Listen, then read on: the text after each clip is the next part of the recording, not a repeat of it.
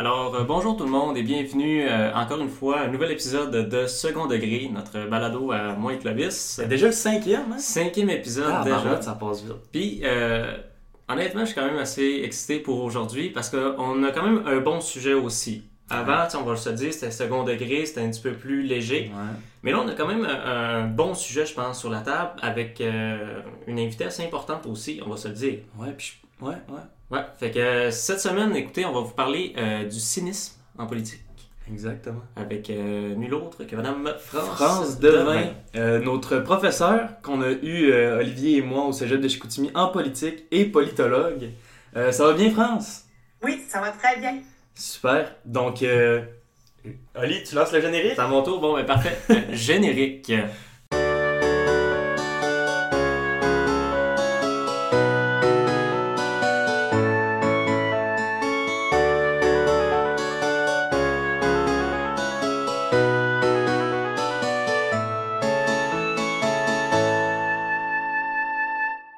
Parfait. Donc, euh, oui, comme on vous a expliqué euh, durant l'introduction, euh, aujourd'hui, on a une invitée quand même assez importante aussi. Euh, on l'a bien connue aussi. On l'a eu euh, dans deux cours. Ben, moi, je l'ai eu dans deux cours euh, au cégep de Chicoutimi, Ouais. en politique, exactement. J'ai fait mes sciences humaines euh, là-bas, ben, comme toi, Clovis Ouais. aussi. Moi, j'ai eu un cours, par exemple. Un cours? Ouais. OK.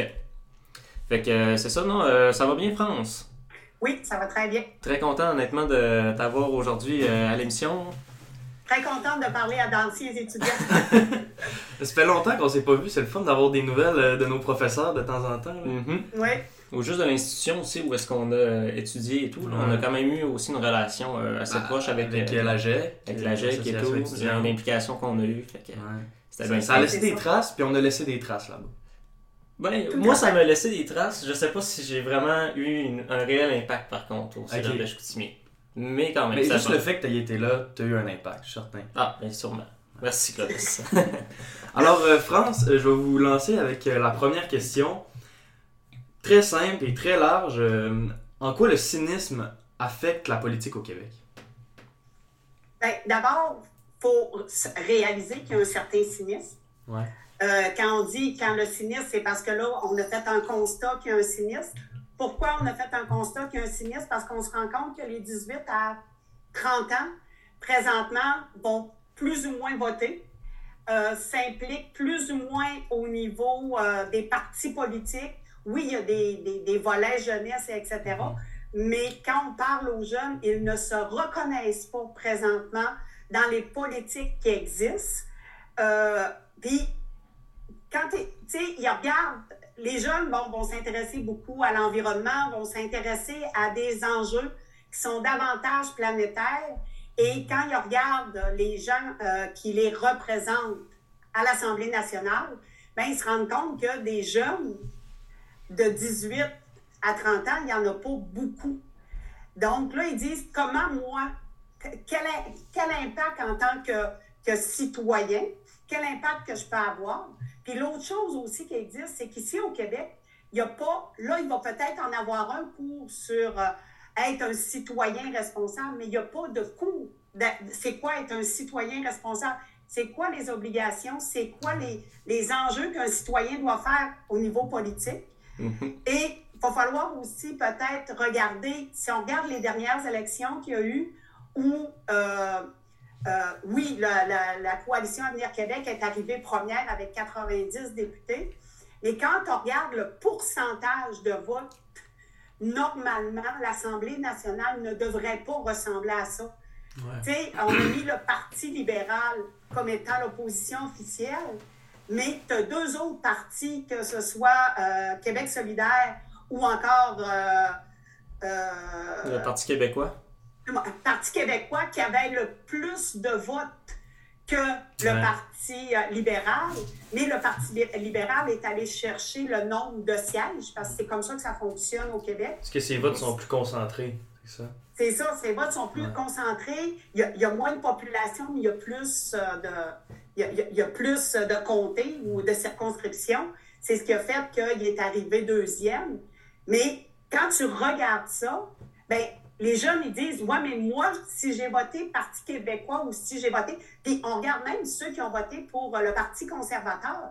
Tu sais, le Parti Ouais. conservateur a quand même eu euh, pas, loin de 300 pas loin de 400 000 votes et il y a zéro député à l'Assemblée nationale. Il y en a qui disent euh, il n'y aurait pas dû en avoir. Mais si on y va, il y a quand même 400 000 personnes qui ont voté pour eux. Ouais, c'est un courant de pensée qui doit quand même être respecté. Euh, malgré tout ce qu'on peut dire sur eux. Puis... puis justement, je pense aussi le fait d'être bien représenté, ça peut éviter certaines formes de dérives politiques ou certaines formes aussi de des courants populistes qui pourraient s'emparer après ça de, déborder. Là. Mais il faut qu'ils sentent qu'ils ont, du pouvoir, sinon ça va être du cynisme. Mhm. Ben, c'est ça. Ben, moi, je me dis, à partir du moment où tous les groupes sont assis autour de la table, ils sont capables d'émettre leur opinion, ben, normalement, tu, devrais être capable justement de, confronter tes idées puis être capable de négocier, etc. Et ça va enlever le cynisme.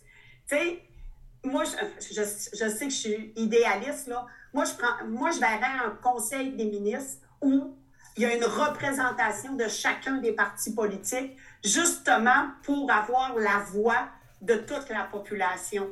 Puis quand on regarde, euh, tu sais, c'est à peu près, je pense, c'est pas loin de 68% des gens qui sont allés voter. Tu sais, la coalition Avenir Québec a eu 90 sièges. Elle est très fortement majoritaire euh, au niveau de l'Assemblée nationale, mais elle a eu 38% des 68% qui sont allés voter. Mm-hmm. Donc, il y a une partie de la population qui ne s'est pas prononcée.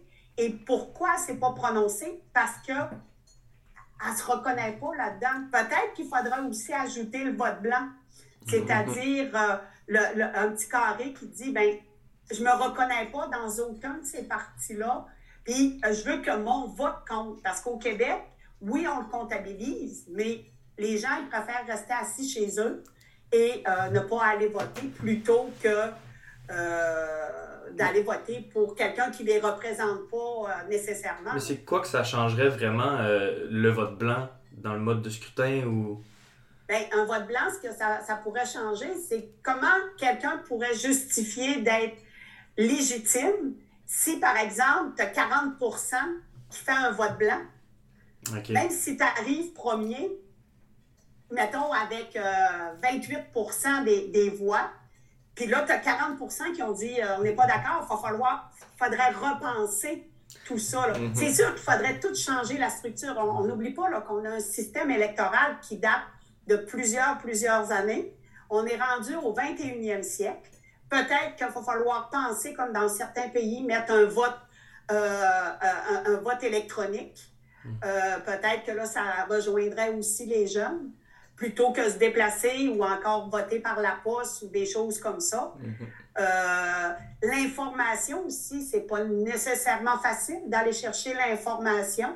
C'est pas tous les partis politiques que l'information est vraiment accessible. Donc, il y a tout ce côté-là aussi puis nous aussi, euh, l'autre chose, c'est que ici au Québec, on a tendance à voter pas pour quelqu'un, mais contre quelqu'un. Mhm. Ben ça, justement, c'est une de mes questions. Euh, justement, on, parle beaucoup du, euh, de, la structure politique qui est quand même un petit peu défaillante. Puis même dans l'actualité, on a parlé beaucoup du changement de mode de scrutin. La CAQ l'avait promis dans son précédent mandat, elle ne l'a pas fait. Ça, c'est une question aussi que je trouve quand même assez importante. Pensez-vous qu'il y aurait une manière vraiment de pouvoir changer le mode de scrutin?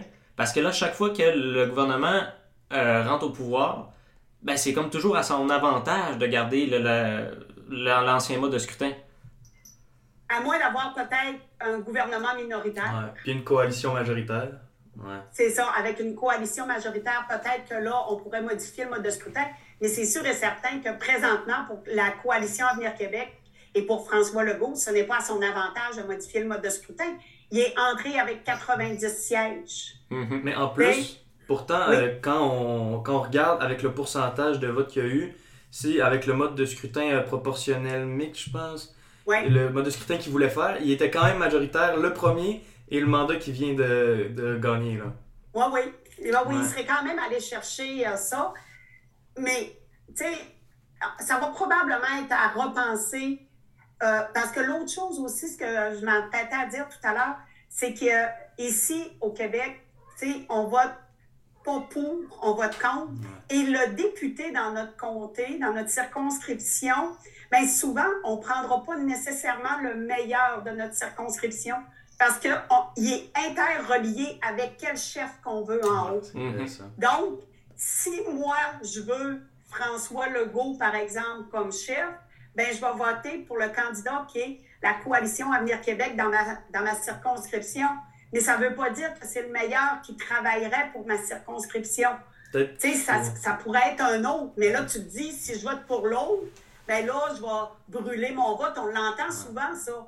Euh, c'est comme si j'annulerais mon vote ou je suis mieux de ne pas aller voter. Ou, le vote par stratégie aussi, on l'a entendu énormément, ça aussi, le vote par stratégie.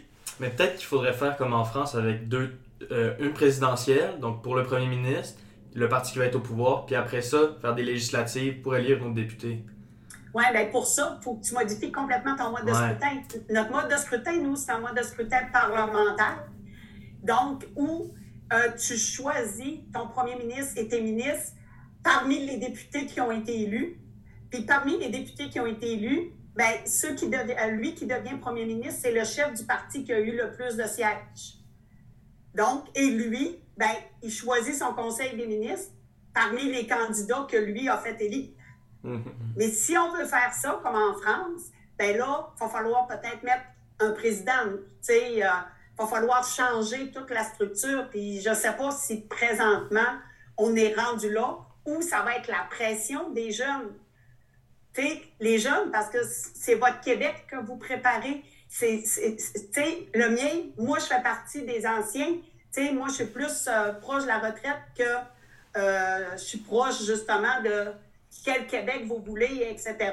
plusieurs vont, parlent, reviennent avec euh, la souveraineté du Québec, avec telle chose, avec plein d'enjeux, mais jamais on s'assoit avec les jeunes et on leur demande c'est quoi que vous voulez pour le Québec de demain? Mm-hmm. C'est quoi votre vision du Québec? C'est quand on parle de la culture, quand on parle justement de la politique. Quand est-ce qu'on s'assoit avec les jeunes vraiment, puis qu'on leur pose la question? Et ça, ça, joue avec le cynisme, parce que vous ne vous sentez pas nécessairement écouté. Mais justement, par rapport à ça, est-ce que toutes les générations sont passées par là? Est-ce que nous, euh, notre Québec en ce moment est contrôlé par la génération d'avant, la génération de nos grands-parents?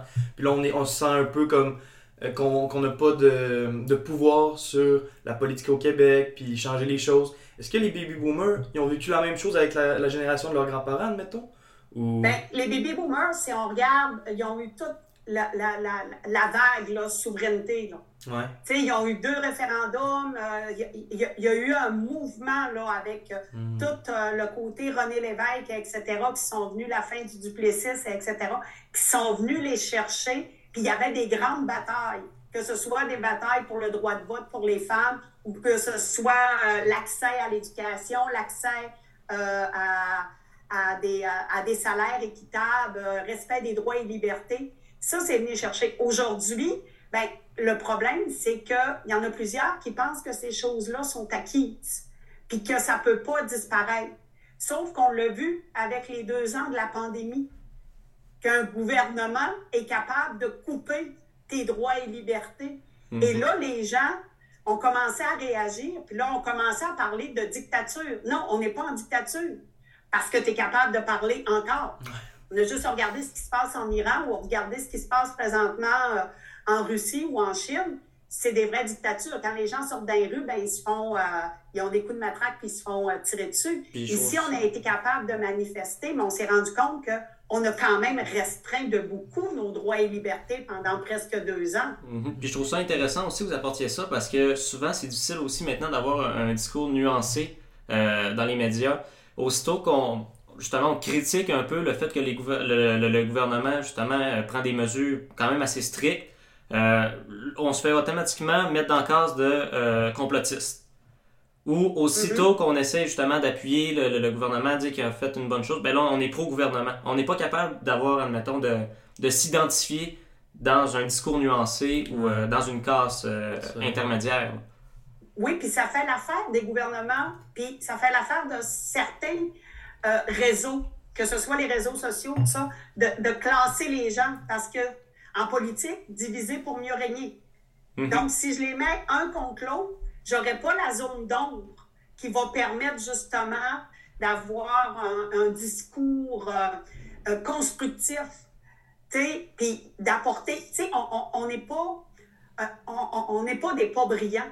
S'ils nous expliquent les choses, puis ils l'ont déjà fait dans certaines régions de la Suisse où il y avait des décisions à prendre, puis ils se sont assis avec la population, ils ont expliqué les tenants, les aboutissants, qu'est-ce que ça l'a amené? Ils se sont rendus compte que souvent, la population ensemble prenait des décisions beaucoup plus drastiques que les politiciens auraient pris pour pouvoir régler le problème.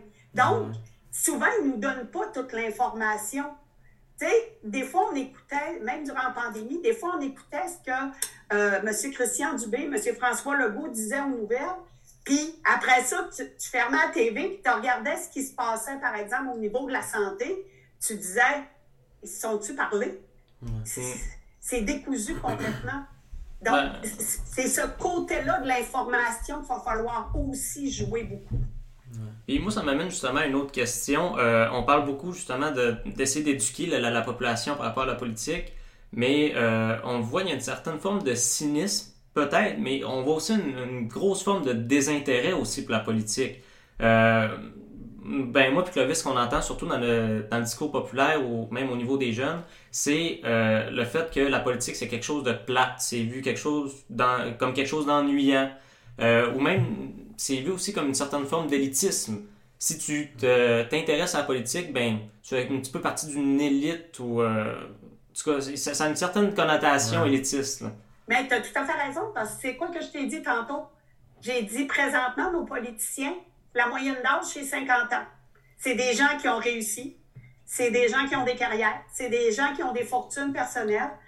Euh, tu sais, quand, quand tu es capable de venir dire à la TV devant tout le monde que tu peux faire une épicerie avec 75 par jour, c'est que tu es décroché de la réalité. Mmh. Tu sais, tu parles plus là, au monde, et etc. Là. Parce que je confirme que ce n'est pas ça. Hein? J'ai dit, je confirme que ce n'est pas ça. Moi, puis Clovis, on, le sait là, maintenant, on, la paye notre épicerie maintenant, puis on confirme que 75$ pour 4 personnes en plus là, par semaine, c'est impossible. On oublie complètement ça. Là. Puis, tu sais, quand tu dis c'est plat, c'est parce que les gens, ce qu'ils voient de la politique, c'est le jeu des politiciens. Mais la politique, c'est beaucoup plus gros que ça. C'est ça que moi, j'essaye d'expliquer dans mes cours. Le jeu de la politique, c'est des marionnettes. OK? Ils sont là pour faire un show. Ce qui se passe vraiment, c'est ce qui est en arrière. Comment fonctionne la structure? Puis, c'est nous, la population, qui a le contrôle sur cette structure-là, mais on l'a oublié. C'est nous qui acceptons de laisser une partie de notre pouvoir pour que des gens nous représentent, parce qu'on dit qu'à 8, 8, millions, on ne serait pas capable de tout se parler. Mm. Mais si, par exemple, comme dans, certains endroits, parce qu'on sait que euh, euh, Francis, Dupuis euh, n'a déjà parlé, un, un, vote, le tirage au sort, si tout le monde avait une chance de devenir politicien un jour, peut-être qu'il s'informerait un petit peu plus. Mm. Puis peut-être qu'il ferait attention à ce qu'il voit sur les réseaux sociaux. Parce que souvent, les réseaux sociaux vont nous donner une nouvelle. Tu lis le titre, mais tu vas lire l'article. Ça ne veut pas dire la même chose, là. Mm-hmm. Donc... Il y a aussi une désinformation. Je disais, euh, c'était pas au Québec, c'était aux Pays-Bas, mais 23% des jeunes de 18 à 30 ans euh, minimisait la Shoah ou disait ah c'est pas tu sais soit ils savaient pas ce qui s'était passé soit ils disaient ouais c'est une petite affaire là puis tu sais de voir ça que les gens sont pas informés tu sais ça s'est passé dans leur coin de pays dans... puis ils sont ben, pas au courant de ça ben, c'est exactement comme la Seconde Guerre mondiale il y en a plusieurs qui disent ben non, mais on sait ce qu'Adolf Hitler a fait, ça peut pas se reproduire. Mais ben, je m'excuse, regarde ce qui se passe aux États-Unis présentement. Mm-hmm. Il, y, a de la montée de la violence, il y, a, une montée qui se fait, puis la Shoah, c'est exactement la même chose. on regarde en Iran, là, les gens euh, parlent avec euh, bon, le décès euh, de, la fille qui avait un petit bout de, cheveux qui dépassait de son voile, et là, le monde sont scandalisés, mais ça existe, ça fait longtemps, ça. Mais c'est ça, quand je dis ici, en plus, au Québec, on est comme. On, va parler de ce qui se passe à Ottawa, on va parler de ce qui se passe aux États-Unis, on va parler de ce qui se passe au Québec. Mais si tu veux avoir des nouvelles internationales, donc qu'est-ce qui se passe? tout le monde pense que l'apartheid, c'est réglé en Afrique du Sud. Non, c'est pas réglé en Afrique du Sud, l'apartheid. Oui, on a enlevé le terme apartheid. Mais il y a encore du racisme, il y a encore des problèmes. Ben, il y en a encore euh, ici du racisme aussi. Il y en a un petit peu. Euh, dans toute l'Afrique, mhm. il y a des problèmes. Dans tout euh, le Moyen, le Proche-Orient, il y a des problèmes. On voit avec, tu sais, pour comprendre pourquoi que la Russie et l'Ukraine sont comme ça, il ben, faut que tu comprennes l'histoire aussi à travers tout ça. Puis après mhm. ça, ben, on a juste regardé ce qui se passe au Pérou, ce qui se passe au Brésil, ce qui se passe au Honduras, etc. Mais on dirait qu'on veut moins nous en dire pour justement nous tenir un peu dans l'ignorance. Mhm. Puis comme ça, ben, on est plus facilement contrôlable. Mais est-ce que c'est juste, c'est juste au Québec qu'on est comme ça? Parce que moi, quand je lis des journaux français, ben, c'est comme ça que je m'informe de ce qui se passe au Pérou, au Brésil, tout ça. C'est que je suis abonné au Monde ou à des journaux français. Fait que là, euh, je vois ce qui se passe ailleurs. Fait que tu juste au Québec vraiment qu'on est comme plus centré sur nous-mêmes? Je ne sais pas si, si c'est si c'est pas l'influence américaine qui a joué là-dessus, qui fait qu'on est très euh, centré États-Unis. Mm-hmm. Euh, mais moi aussi, c'est exactement la même chose. Si je veux avoir des nouvelles, ben, c'est TV5, c'est TV Monde, c'est. Euh, faut que tu y ailles lire en dehors des mm-hmm. journaux traditionnels qu'on a ici au Québec ou encore, ben, tu descends, la, la presse, le devoir, tout ça, tu descends très, très bas puis là, tu, vas avoir. Euh, tu vas avoir les nouvelles euh, plus internationales. Non? Mais par rapport à ça, euh, c'est une question que j'aurais justement. C'est-tu un petit peu dangereux d'aller les prendre, d'aller piger au niveau de la presse internationale pour s'intéresser justement à ce qui se passe dans le monde, d'aller prendre la presse française puis pas avoir justement des nouvelles internationales ici au Québec? On n'a pas confiance en nos journaux après ça. C'est ça, là. Pour nous informer. Oui, ben, je suis tout à fait d'accord parce que moi, quand je donne mes cours, souvent pour expliquer des concepts, euh, je vais aller vers la France parce que eux, ils ont, ils ont des cours d'éducation à la politique.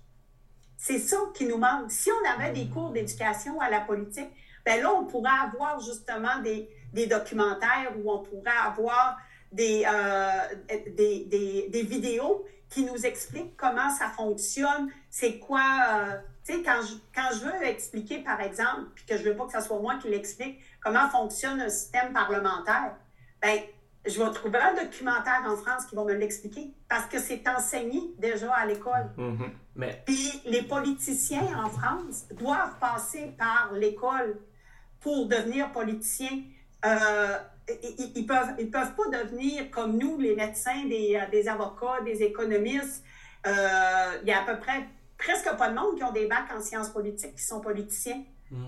Puis ça, justement, c'est un problème aussi, je pense, parce que vous l'avez dit, admettons, il y a plusieurs médecins. On, pense à Philippe Couillard, justement, lui, il était médecin, puis.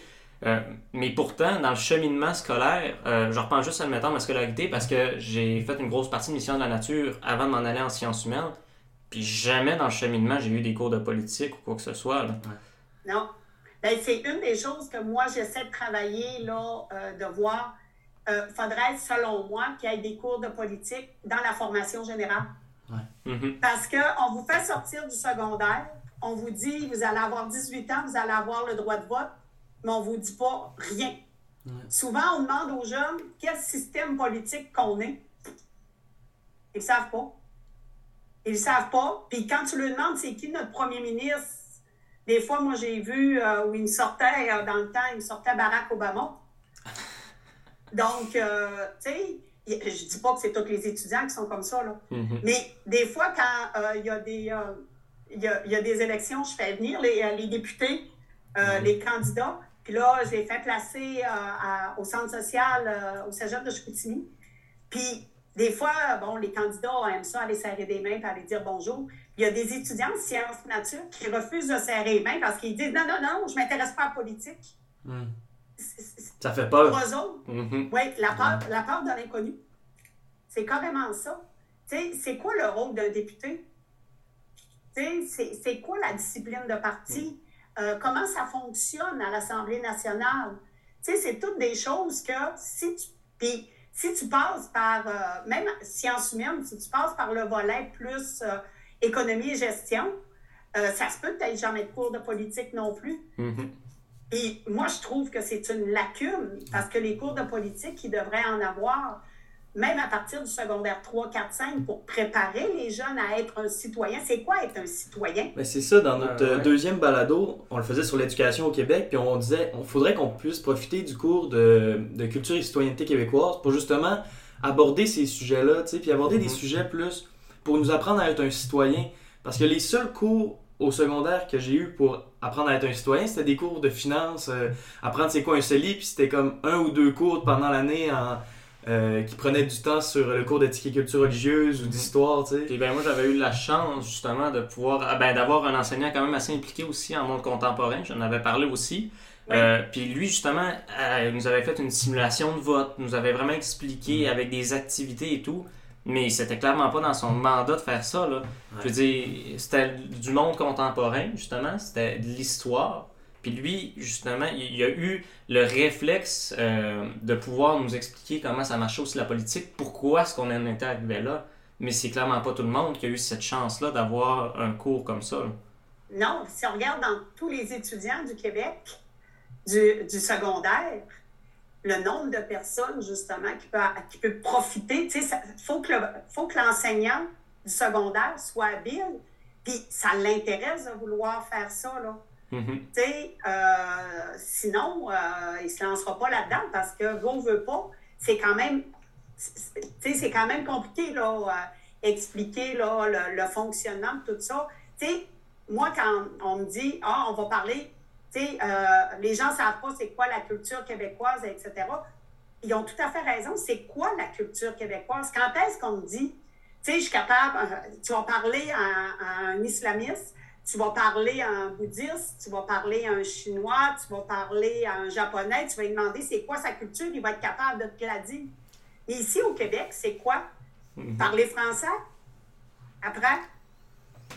Les ben, valeurs euh, plus sociales qu'on a que du reste de l'Amérique, peut-être? On, en revient encore avec la bonne parodie, justement, de euh, Elvis Gratton, là, qui avait de la difficulté à s'identifier devant ben, une autre culture. Ben, c'est exactement ça. Oui, ici au Québec, le français fait partie de notre culture. Le français est primordial, sauf qu'on se rend compte que vous, les jeunes, vous êtes des citoyens du monde. OK? Vous n'êtes pas juste citoyens du Québec ou du Canada. Vous êtes citoyens du monde. Demain matin, vous décidez de parler à quelqu'un, ça peut être quelqu'un qui est en Grande-Bretagne, quelqu'un qui est au Japon, quelqu'un qui est en Chine ou en Australie. Maintenant, les réseaux sociaux nous donnent cette possibilité-là euh, on va dire, sky is the limit. Mhm. on, est capable d'aller chercher de l'information un petit peu partout. Et là, on se rend compte que peut-être qu'ailleurs, quand nous, on parle qu'on est dans un système démocratique, ben, on se rend compte qu'il y a des démocraties qui sont mieux encore que nous autres. On dit oui, on est en démocratie, sauf que, il y a mhm. des choses à améliorer. Ben, surtout aussi, vous l'aviez expliqué dans votre cours, puis ça, honnêtement, c'est quelque chose qui m'avait fait un choc, je m'en souviens encore. Mais le fait que nous autres, on se dit au Canada, hey, on, souvent on se compare aussi avec les États-Unis, puis ça va bien notre politique et tout, mais on s'entend que le premier ministre a beaucoup de pouvoir comparé au président américain. Oui. Le plus ben meilleur pays du monde. Le plus meilleur pays du monde, oui. Ben, c'est exactement ça. Le président américain, euh, il peut être bloqué par le Congrès. On va le voir, là. Euh, euh, euh, Joe Biden a perdu, si on veut, la Chambre des représentants. Oui, il a mm-hmm. conservé une faible majorité au Sénat, mais ça veut dire que toutes les politiques qu'il va présenter, probablement que le Congrès va le bloquer. Mm-hmm. Oui, il peut utiliser son droit de veto, mais son droit de veto peut être renversé. Tandis que présentement, Justin Trudeau ou encore François Legault peuvent présenter n'importe quelle politique, surtout François Legault, avec 90 sièges sur 125, qui va s'opposer à ces politiques?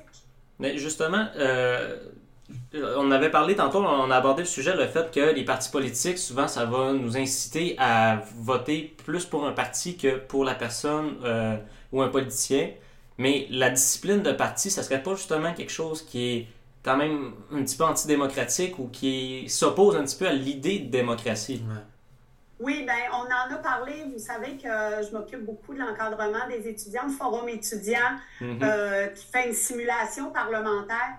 Puis un des projets de loi, justement, euh, ben, pas un des projets de loi, un, euh, voyons, une question qu'on a posée au président de l'Assemblée, qui est un étudiant aussi, là, puis qui avait des recherches à faire. On y parlait justement du pouvoir de la discipline de parti. Puis officiellement, le député pourrait voter comme il veut. Il n'y a, a aucun, aucun sens légal à la discipline de parti. Sauf que à partir du moment où un député décide d'aller à l'encontre des volontés du parti, tu sais, quand François Legault dit on est 90, les 90, on vote pour, même s'il y en a cinq qui sont contre, on vote pour quand même, mm-hmm. ben, si les cinq décident de se lever en chambre, puis de dire, ben non, on est contre, parce qu'officiellement, ils pourraient le faire, puis le, président de l'Assemblée pourrait retenir, dire, ben, tu sais, il y en a qui sont contre, puis mettons que la, politique ne passe pas, ben, qu'est-ce qui va se passer? C'est qu'ils vont rencontrer l'exécutif du parti, puis il y a des chances qu'ils deviennent indépendants. Hmm. Ben, il, y a, il, y a, une espèce de menace qui plane, là, une espèce. de... C'est exactement ça. Mais en réalité, cette discipline de parti-là, elle n'a pas d'assises légales. Mm. C'est vraiment des us et coutumes. Tu pour. Puis là, ben, les gens disent que c'est pour garder une certaine cohésion au niveau du parti. Mais quelqu'un qui est vraiment pas pour euh, une, politique, ben, qu'est-ce qu'il va faire? C'est qu'il va être malade cette journée-là, la journée du vote.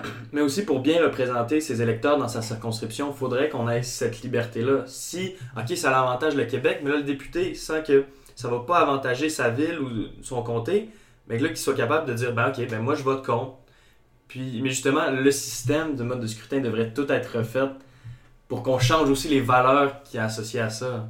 Bien, c'est exactement ça. Mettons que moi, dans, dans, la circonscription dans laquelle je suis, je dis, mettons qu'on veut faire un vote, on va y aller. Je sais que le vote sur, euh, sur l'avortement, là, euh, normalement, il avait demandé un vote libre quand ils l'ont fait, c'est-à-dire qu'il avait permis à tout le monde de le faire. Mais mettons qu'il applique la discipline de parti, puis que moi, dans ma circonscription, là, on me dit, là, non, on veut, on, on veut conserver l'avortement, et etc. Puis là, moi, j'ai deux bras attachés, je fais quoi? Hmm. Tu sais, c'est ça, là, qui mhm. va se passer. Ben, les députés conservateurs du Québec, admettons, c'est sûr que s'ils votent contre, euh, pas mal sûr que la prochaine élection, ils vont se faire ramasser parce qu'au Québec, on est plus. Euh, euh, on a plus de liberté, justement, par rapport à ça qu'admettons dans l'Ouest, qui sont plus contre l'avortement. Puis que les députés, là, ça leur dérange pas de voter contre. On prend juste l'abolition de la monarchie. Ouais. Tu sais, si on regarde la monarchie, la manière que ça fonctionne, ici au Québec, on n'a plus de Sénat depuis les années 60, on a aboli le côté euh, Sénat. Vous avez vu tout le débat qu'il y a eu avant les fêtes euh, pour le, euh, le, fait de prêter serment au roi mhm. Charles III. Donc là, ils ont fait une loi comme quoi on prête serment plus au peuple québécois qu'à la monarchie. C'est correct, mais si on veut l'abolir, ben là, ça prend, quand on a eu le rapatriement de la Constitution, ça prend l'accord unanime de toutes les provinces et territoires pour être capable d'abolir ça. Et on sait que l'Ouest canadien, la monarchie est quelque chose qui est très important. Hmm. Donc, peut-être moins, peut-être plus avec Élisabeth qu'avec Charles III. Là, il reste à voir, euh, Charles III va avoir à faire ses preuves. Là. Euh, il passe pas aussi bien que euh, sa mère pouvait passer. Hein. mais sa mère a été là quand même pendant 70 ans. Mhm. Même s'il était plus utile, c'était rendu un symbole et on avait tellement de respect pour ce symbole-là qui a traversé les âges que on, on s'imaginait pas pousser ça, mais là, de voir un autre roi arriver, puis là on est comme bah c'est peut-être le temps qu'on se, qu'on se sépare de ça. Ça a plus vraiment de. Ça donne un coup. sais. Ben, surtout, Charles aussi n'a pas eu la même image qu'Elisabeth a eu. Elisabeth, justement, a, régné, comme on l'a dit, assez longtemps. Donc, elle a commencé très jeune. Tandis que Charles a quand même fait une bonne jeunesse aussi. Il y a eu pas mal aussi de euh, médiatisation sur sa jeunesse euh, en tant que prince héritier. Fait qu'on peut se dire qu'il n'y a pas non plus la même image qu'Elisabeth a pu avoir aussi dans sa jeunesse. Non, non. Puis, euh, tu sais quand on regarde tout, ici au, au Québec, puis au Canada, bon, le gouverneur général, le lieutenant-gouverneur, mm. ben, tu sais, les gens ne savent pas, mais si le lieutenant-gouverneur ne signe pas les projets de loi au Québec, ils ne sont pas valides. Tu sais, quand on regarde le processus électoral, là, tu as première lecture, deuxième lecture, troisième lecture, et tu as la signature royale. Mm-hmm. Les gens pensent, oui, c'est un, c'est très, très, très protocolaire. C'est ça. Mais quand même, légalement, il y a un pouvoir. Au Canada, c'est le gouverneur général et le chef de l'État au Canada. Donc, la première personne à qui euh, Joe Biden devrait serrer la main, c'est au gouverneur général. Après ça, c'est Justin Trudeau. Mais les us et coutumes veulent que ce soit plus Justin Trudeau et etc. Mais le, le fait qu'il n'y ait pas de cadre légal qui euh, encadre ça fait que justement un revirement de quelque chose qui va se passer puis qui va mettre euh, un peu de désarroi dans la population, c'est qui qui va ressortir comme le chef de l'État légal? Ah, mais ça va être le roi, la reine, euh, ben, euh, le, représentant ici. Tu prends la Constitution canadienne et jamais dans la Constitution, un, nouvel arrivant qui regarde notre Constitution, on ne parle jamais du premier ministre et des ministres. Mm. Jamais, jamais, jamais, jamais. On parle de l'Assemblée législative, puis on parle de l'exécutif qui est représenté par le monarque. Mm-hmm. Mais même un meilleur exemple de ça, c'est juste le passeport. Quand on, voyage avec notre passeport, on voyage au nom, ben maintenant du roi, là, mais on voyageait au nom de la reine. Oui. Puis on est Canadien. Donc, c'est toutes ces choses-là. Tu sais, tantôt, si on revient à ce que, si on revient en arrière un peu, tu sais, quand on dit que les gens trouvent ça plate, la politique, c'est parce que les gens ne savent pas c'est quoi la politique. Les gens ne sont pas au courant que quand j'embarque dans ma voiture, j'ai eu un permis de conduire. Mais ben, pour avoir mon permis de conduire, il a fallu qu'il y ait des lois. Mais ben, les lois, c'est de la politique. Ça a été fait par l'Assemblée. Mm-hmm. Après ça, ben, je suis sûre, j'ai un code de la route à lumière rouge. Quand tu es, es, à Chicoutimi, c'est moins sûr, mais ailleurs au Québec, tu es supposé arrêter. Donc, quand tu es. Quand tu es. Il faut que tu, tu, respectes le code de sécurité routière. Donc, tu sais, tout ça, c'est de la politique et les gens ne sont pas au courant Demain matin, tu enlèves toutes les lois, toutes les règles, etc.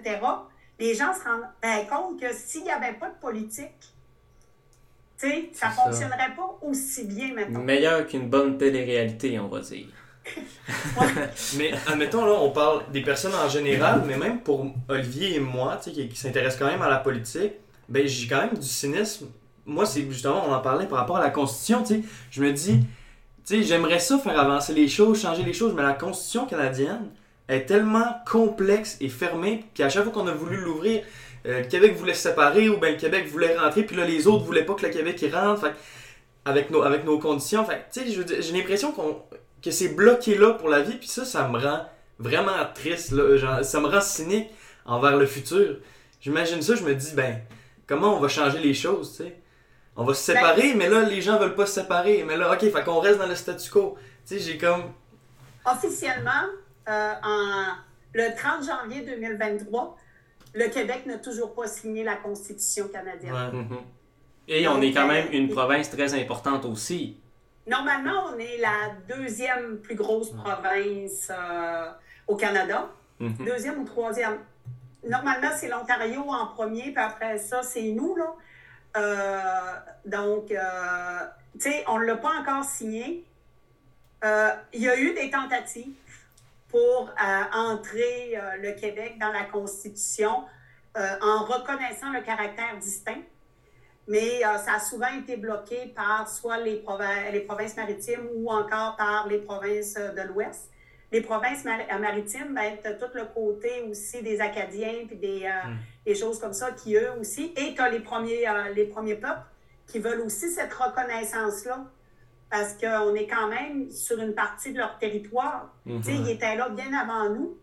Et euh, le fait de reconnaître le Québec comme étant distinct, ben, il faudrait aussi reconnaître les, premiers, les Premières Nations comme étant distinctes parce qu'ils ont des cultures, ils ont des langues différentes, ils ont des territoires différents.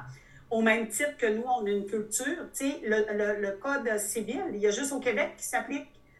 Tu sais, tous les, euh, les, gens qui étudient en droit, ben, ils vont souvent utiliser, ils vont utiliser, vont étudier le droit civil. S'ils veulent travailler à l'extérieur du Québec, il va falloir qu'ils apprennent le common law. Mhm. Donc, il y a le droit anglais qui s'applique ailleurs. Donc, euh, tu sais, puis je comprends ton cynisme.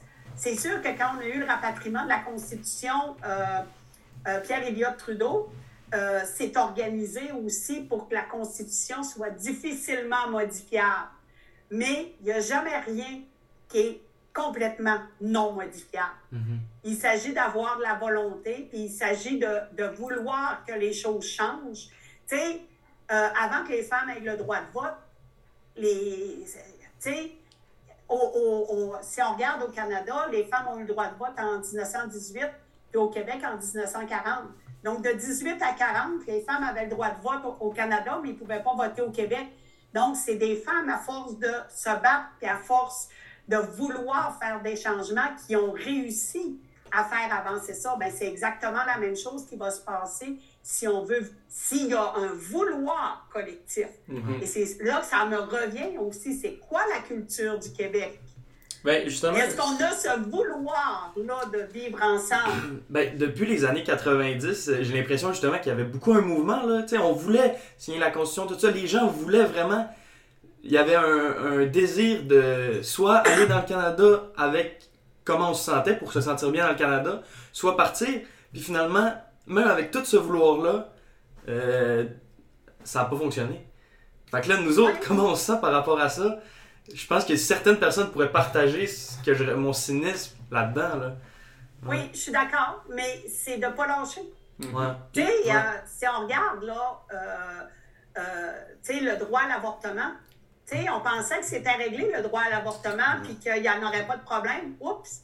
Le Texas, en 2022, qu'est-ce qu'il a fait? il a annulé le droit à l'avortement. Mm. Tu fais, oh, OK, c'est pas si gagné que ça. Puis là, ben, il y a des gens qui ont eu peur que ça se passe ici au Canada aussi. Puis là, ben, M. Trudeau pense peut-être l'enchasser dans la Constitution pour empêcher justement qu'on puisse toucher au droit à l'avortement. Donc, mm. c'est ça aussi qu'il faut. Tu sais, c'est des combats qui ne se gagneront pas comme ça. C'est des combats qui vont se faire c'est ta force d'en parler, c'est ta force de, de, vouloir, de vouloir que ça change. Puis, tu sais, souvent, c'est un petit groupe. Tu commences à en parler, puis là, ça fait boule de neige, puis ça grossit, puis ça grossit. Mhm. Puis, à un moment donné, ben, les politiciens n'ont pas le choix d'écouter. Même avec les réseaux sociaux, justement, c'est ça que ça peut nous permettre aussi, l'effet boule de neige, comme vous avez dit. Mais là, euh, moi, j'ai une question aussi par rapport à ça. Justement, on a vu qu'il ben, y a un cynisme par rapport à la politique, un certain désintérêt aussi.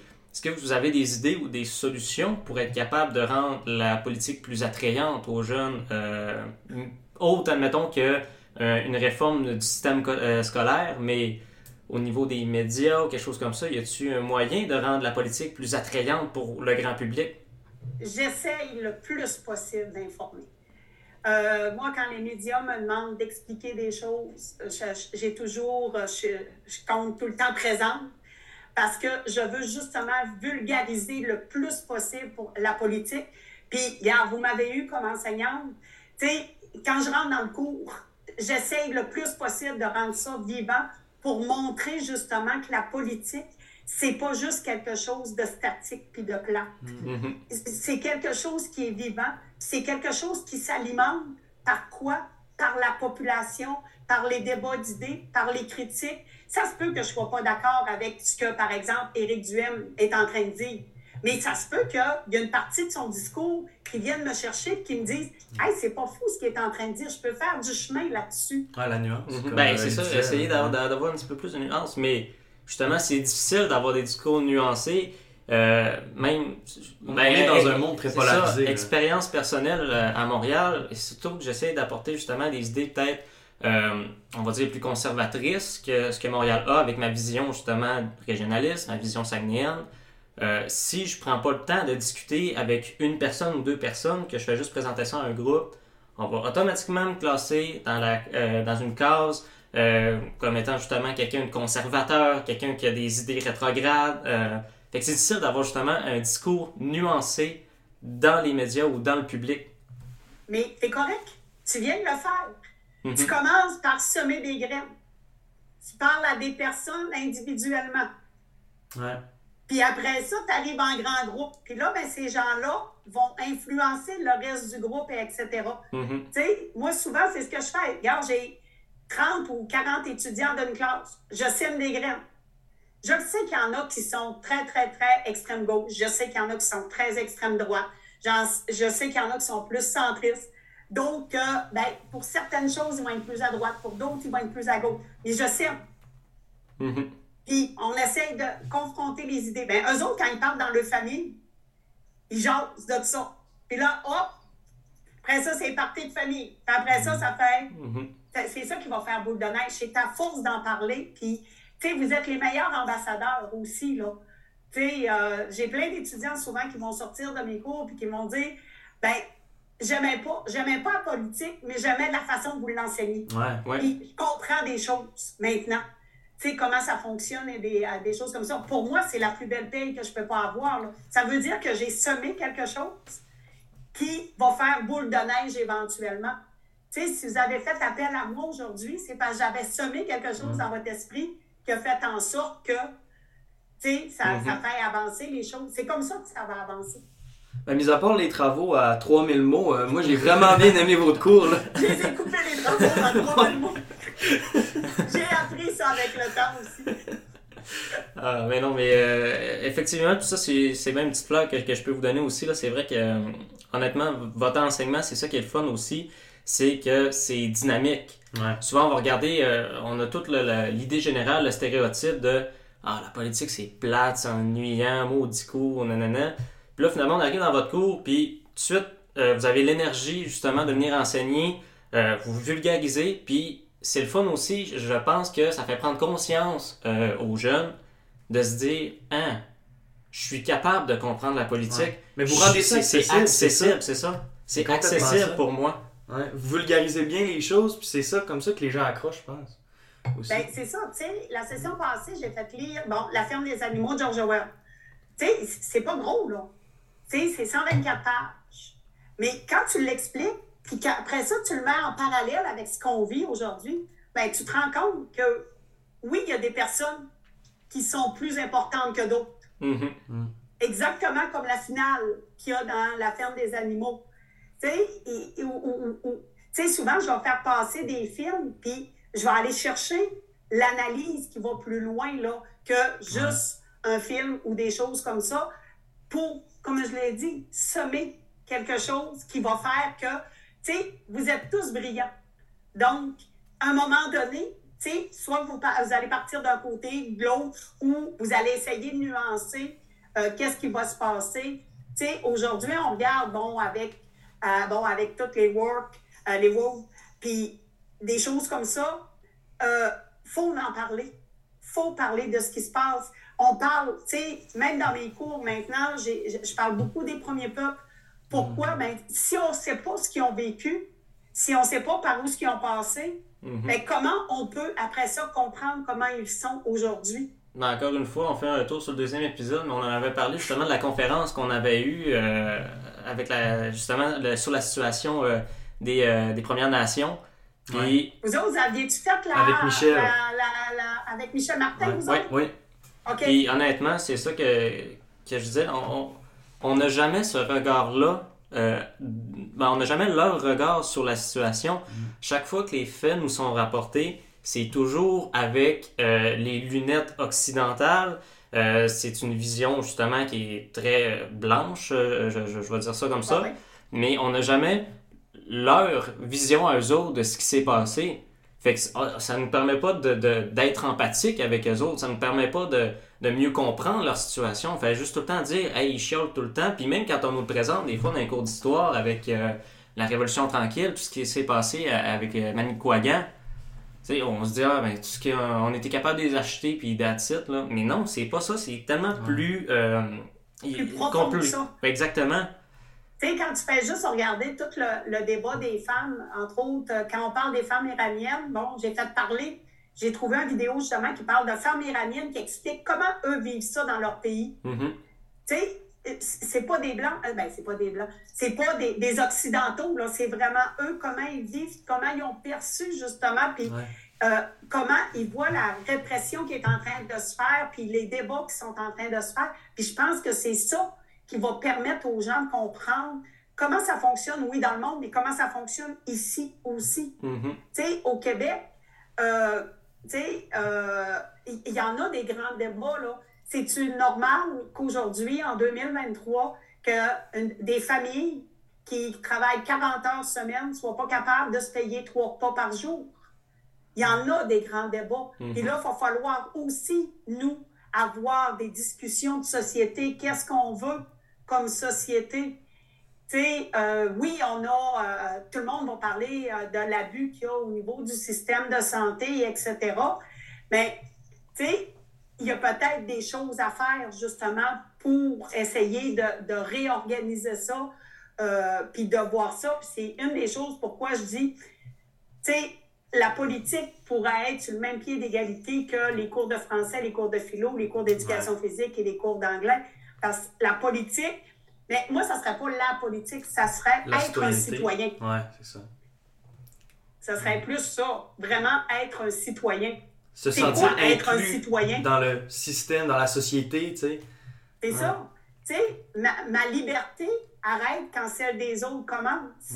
Donc, si moi je décide, par exemple, ça c'est, vous, allez vous en rappeler, si moi je décide que je passe à la lumière rouge, ben euh, je viens de brimer la, liberté. des autres de passer sa lumière verte. Mm-hmm. Il faut que les gens soient conscients de ça. si moi, je décide, euh, parce que j'ai un écharpe euh, dans le doigt, d'aller à l'urgence, ben, je viens de prendre une place à l'urgence de quelqu'un qui pourrait peut-être euh, moins filer puis qui n'aura pas de place. Ouais, c'est ça. Ben, écoutez, moi, je trouve qu'on a trouvé des solutions. On a analysé le problème et on a trouvé des solutions par rapport à ça. C'est vraiment le but du balado, justement, de décortiquer puis d'être ouvert, nuancé, puis on aimerait ça aussi euh, plus tard peut-être faire des débats. Euh, en, tout cas, c'est des projets comme ça qu'on a. Puis euh, c'est ça. Fait que ben, on vous remercie beaucoup d'être venu nous, parler. C'était vraiment vraiment intéressant. Un énorme merci justement de, prendre votre temps ça pour venir nous parler de, de ça. Puis je pense justement ça je pense que la politique me passionne. Ouais. un peu. Mais c'était vraiment un plaisir aussi de vous revoir en tant qu'enseignant. moi aussi, je suis contente de vous revoir. Ouais. En tout cas, c'est vraiment le fun et tout. Euh, puis moi, c'est ça, juste aussi, euh, dernière petite question comme ça. Là, justement, aujourd'hui, nous autres, on, fait notre balado, on fait une émission sur la politique. Mais je sais qu'en France, euh, il y a énormément d'émissions euh, qui concernent la politique. Il y a énormément aussi d'émissions de débats. C'est pas rare de voir justement des, des gros conflits. Des panels, des panels d'experts qui, qui, discutent. Exactement. Est-ce que c'est quelque chose qui pourrait nous manquer ici au Québec? Oui. À votre avis? Énormément. Hmm. Énormément, mais présentement, ce qui. Je, je m'excuse pour ceux qui les écoutent, mais c'est des occupations doubles et des séries réalités qui, qui, qui, fait, qui fait vendre des codes d'écoute. Mm-hmm. Donc, et non pas euh, des panels d'experts. Euh, souvent, moi, je vais écouter, euh, voyons, euh, économie après les nouvelles, là, où tu as des experts qui sont pas nécessairement sur, le même pied, euh, ils n'ont pas nécessairement les mêmes idées, etc., mais ils débattent. Moi, je pense que ça manque énormément au Québec, euh, être capable de débattre d'enjeux mm. avec des gens avec des visions différentes. Mm-hmm. Tu sais, que, que tu es assis autour de la table, là, je vais y aller avec les chefs, François Legault, Éric Duhem, Gabriel Nadeau-Dubois ou ou encore Pierre Saint-Pierre euh, Plamondon. Paul Saint-Pierre Plamondon, tu sais. Euh, que tes aides, ouais. Tout le monde se trompe, je pense. que tes assis autour d'une table, mais que tu les laisses débattre vraiment et non pas. Mm-hmm. Ici au Québec, quand je regarde, souvent, ils débattent pas, ils essayent de, de, de, de trouver au niveau de l'individu et non pas au niveau des idées. Mm-hmm. Le seul, présentement, qui, qui, qui, va faire ça, c'est vraiment Paul Saint-Pierre Plamondon, qui travaille au niveau des idées. C'est le seul à date. Des fois, Gabriel Nadeau-Dubois, ça fait. Mais moi, là, quand je regarde un débat où je vais attaquer la personne un peu comme euh, à la trompe, euh, je vais, au lieu d'attaquer les idées, ça vient me chercher. C'est pas de la politique, ça. Mm-hmm. C'est vrai que c'est étonnant, mais même moi, justement, c'est ce qui m'énerve beaucoup avec les, les, débats des chefs. Souvent, c'est plate à dire, mais je l'écouterai même pas. Je veux juste savoir ce qui s'est dit ou en gros. Parce que, comme vous dites, souvent, ça va être des insultes personnelles. Ça va être, on va essayer de piquer l'autre, essayer de trouver la faille pour euh, c'est pas pour monter nos votes à nous autres, c'est pour faire descendre les votes de l'autre. C'est ça, exactement. Puis c'est pas, je trouve que c'est pas sain. Parle-moi sur une idée, par exemple, du troisième lien à Québec. Donne-moi tes pour, donne-moi tes contre, puis argumentons. On va arriver probablement à une solution. Mhm. Ou on va permettre à la population d'être capable de, d'arriver à une solution. Là, ce qu'on fait, c'est que on, on, se crie des bêtises d'un bord et de l'autre. C'est ça, c'est une guerre euh, idéologique. Soit tu le veux, soit tu le veux pas, puis il euh, n'y a pas de « Ah, on pourrait faire un train entre les deux ». Tu sais, on, on, on, place soit pour, soit contre, mais il n'y a pas d'ombre. Mais tantôt, on parlait des, euh, des émissions de débat, mais le monde à l'envers, ce que j'aime, c'est peut-être qu'ils ont essayé de faire ça un peu, là, c'est tout nouveau de cette année. Oui. Puis, c'est vraiment, tu as des personnes de tous les horizons. Judith Lucier euh, qui se qui devant euh, euh, comment il s'appelle J'ai de la ou Sophie. Je l'ai écouté, Le Monde en, à En tout cas, tu sais, vraiment, du monde très conservateur, là, des chroniqueurs du Journal de Montréal, contre des personnes louitées aussi, tu sais, des personnes qu'on peut peut-être associer plus au wow, des choses comme ça. Mais c'est ça qui est le fun. Ouais. Ça, ça, ça en est un, Le Monde à l'envers. Tu sais, c'en est un où tu es capable d'avoir des débats d'idées, hmm. d'être capable de confronter. Ça se peut que tu sois pas en accord avec ce que l'autre va dire, mais au moins tu vas être capable de t'exprimer de façon respectueuse. Hmm. Moi, c'est surtout ça que je veux. Tu sais, qu'on soit capable d'émettre nos opinions, qu'on soit capable de parler de façon respectueuse, qu'on soit capable justement d'être après ça, de, de faire grandir notre réflexion, puis d'en venir peut-être à une solution qui va être idéal pour tout le monde. Ouais. Parfait. Ben écoutez, euh, je pense que c'est ce qui va conclure euh, notre euh, cinquième épisode pour le balado. Encore une fois, un gros merci. C'est le fun aussi justement d'être capable, ben, pas seulement de trouver les, côtés négatifs de la politique, mais être capable justement de trouver où est-ce qu'il y a le problème, puis proposer des solutions. je pense que c'est quand même ça qu'on a fait aussi aujourd'hui, proposer des, solutions pour enlever ce cynisme-là qu'il y a dans, dans, dans, la politique au Québec. Sinon, vous pouvez toujours aussi rejoindre le balado euh, puis communiquer avec nous autres, euh, toujours encore avec l'adresse courriel à second.balado. Euh, second.degré.balado à commercialgmail.com. Euh, il y a toujours aussi la page Instagram et la page Facebook qui est accessible pour discuter avec nous autres.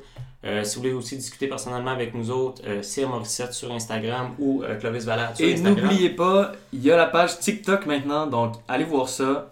Merci beaucoup, France. C'était un plaisir de parler avec vous. Exactement. Euh, on vous souhaite encore aussi euh, du succès dans votre enseignement et tout. C'est toujours le fun, justement, de, de vous revoir et de d'avoir aussi un pouls euh, du cégep de Choutimi. C'est toujours le fun aussi. Succès dans vos études. Eh bien, merci, beaucoup. on, on vous souhaite une bonne semaine, tout le monde. Au revoir.